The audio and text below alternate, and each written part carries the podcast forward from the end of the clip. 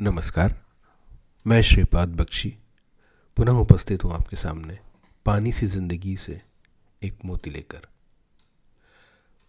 हमारी पाँच इंद्रियों के माध्यम से ही हम सब कुछ सीखते हैं, महसूस करते हैं और तदनुसार आचरण व प्रतिक्रियाएँ देते हैं। ये इंद्रियाँ मुख्यतः ज्ञानेंद्रियों व कर्मेंद्रियों में विभाजित है, जिनमें प्रत्येक में पाँच पाँच और एक मन यह मिलाकर कुल ग्यारह इंद्रियों का उल्लेख हमें मिलता है। पाँच ज्ञानेंद्रियाँ देखना, सुनना, गंध, स्वाद और स्पर्श के माध्यम से हमारा परिचय इस विश्व से कराती है। एक नवजात शिशु अपनी आरंभिक मूल बातें जैसे बोलना, चलना इत्यादि देखकर और सुनकर आत्मसात करता जाता है।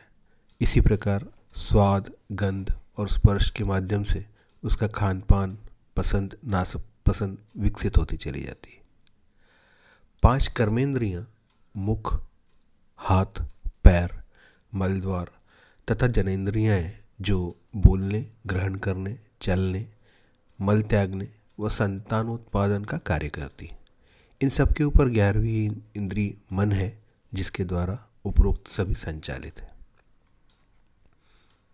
चूँकि उपरोक्त सभी इंद्रियाँ हमारे साथ जन्म से आती हैं और मृत्यु तक रहती हैं। इसलिए जो भी इन इंद्रियों के माध्यम से हम हमारे शरीर तक पहुंचाते हैं, वह हमारे आचरण, आचार व्यवहार को प्रभावित करता है। इन सभी इंद्रियों का एक दूसरे से गहरा जुड़ाव भी है। इसलिए एक इंद्रिय से प्राप्त सूचना दूसरी इंद्रियों के माध्यम से हमारे व्यवहार को प्रभावित करती है। एक बच्चा जो जन्म से बह रहा है, शायद यही कारण है कि बोल नहीं पाता। गर्म वस्तु को एक बार छू लेने के बाद अगली बार अपने आप छुआ नहीं जाता। इस तरह के अनेक उदाहरण हम इस विषय में प्रस्तुत कर सकते हैं। इन बातों से यह स्पष्ट हो जाता है कि हमारी ज्ञानेंद्रियों का प्रभाव हमारे कर्मेंद्रियों पर पड़ना अटल है। इसलिए हम क्या देखते हैं क्या सुनते हैं, क्या खाते हैं? गंध और स्पर्श का सीधा सीधा प्रभाव हमारे व्यक्तित्व को प्रभावित करता है। अब आप इन पाँच इंद्रियों पर ध्यान केंद्रित करते हुए ज़्यादा दूर नहीं, अपने ही आसपास, खासकर बच्चों की ओर देखें। वो क्या देख रहे हैं? टीवी, मोबाइल, किताबें, हमारा व्यवहार, सामाजिक आचरण। टीवी पर चलने वाले ओ टी टी पर के सीरियल्स और स्टैंड अप कॉमेडीज जिसमें बेइंतहा गालियों का उपयोग होता है। इनमें से किताबें और हमारा आचरण, यही है जो प्रत्यक्ष या अप्रत्यक्ष रूप से हम प्रभावित कर सकते हैं।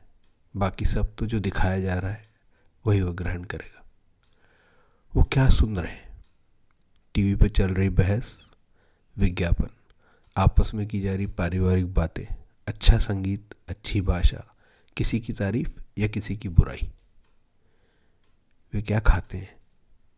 पारंपरिक खान पान से जुड़े हैं या टीवी पर आ रहे विज्ञापनों से प्रभावित है? कैसी ज़िंदगी गंध से वो ज़िंदगी में जुड़े हुए हैं? घर में वाले, जलने वाले घी के दीपक से? अच्छी खाने की सुगंध से? इत्र से, या घर में साफ़ सफ़ाई के अभाव में आने वाली दुर्गंध से। उनकी रोज़मर्रा की ज़िंदगी में मिलने वाला स्पर्श कैसा है? या स्पर्श मिल भी रहा है या नहीं? क्या वह स्पर्श ममतापूर्ण है या दुत्कार भरा? ये बातें वैसे सभी उम्र और वर्ग पर लागू हैं। इन इंद्रियों को क्या परोसा जा रहा है और क्या परोसा जाना चाहिए? यह बहुत चिंता और विवाद का विषय हो सकता है। पर इसकी बहुत बड़ी ज़िम्मेदारी पालकों पर है, जो कि बहुत कठिन भी है, क्योंकि वर्तमान समय से ज़्यादा आक्रमण हमारी सोच और संस्कृति पर पहले कभी नहीं हुए। सभी को धन्यवाद, सभी को शुभकामनाएँ। जय हो।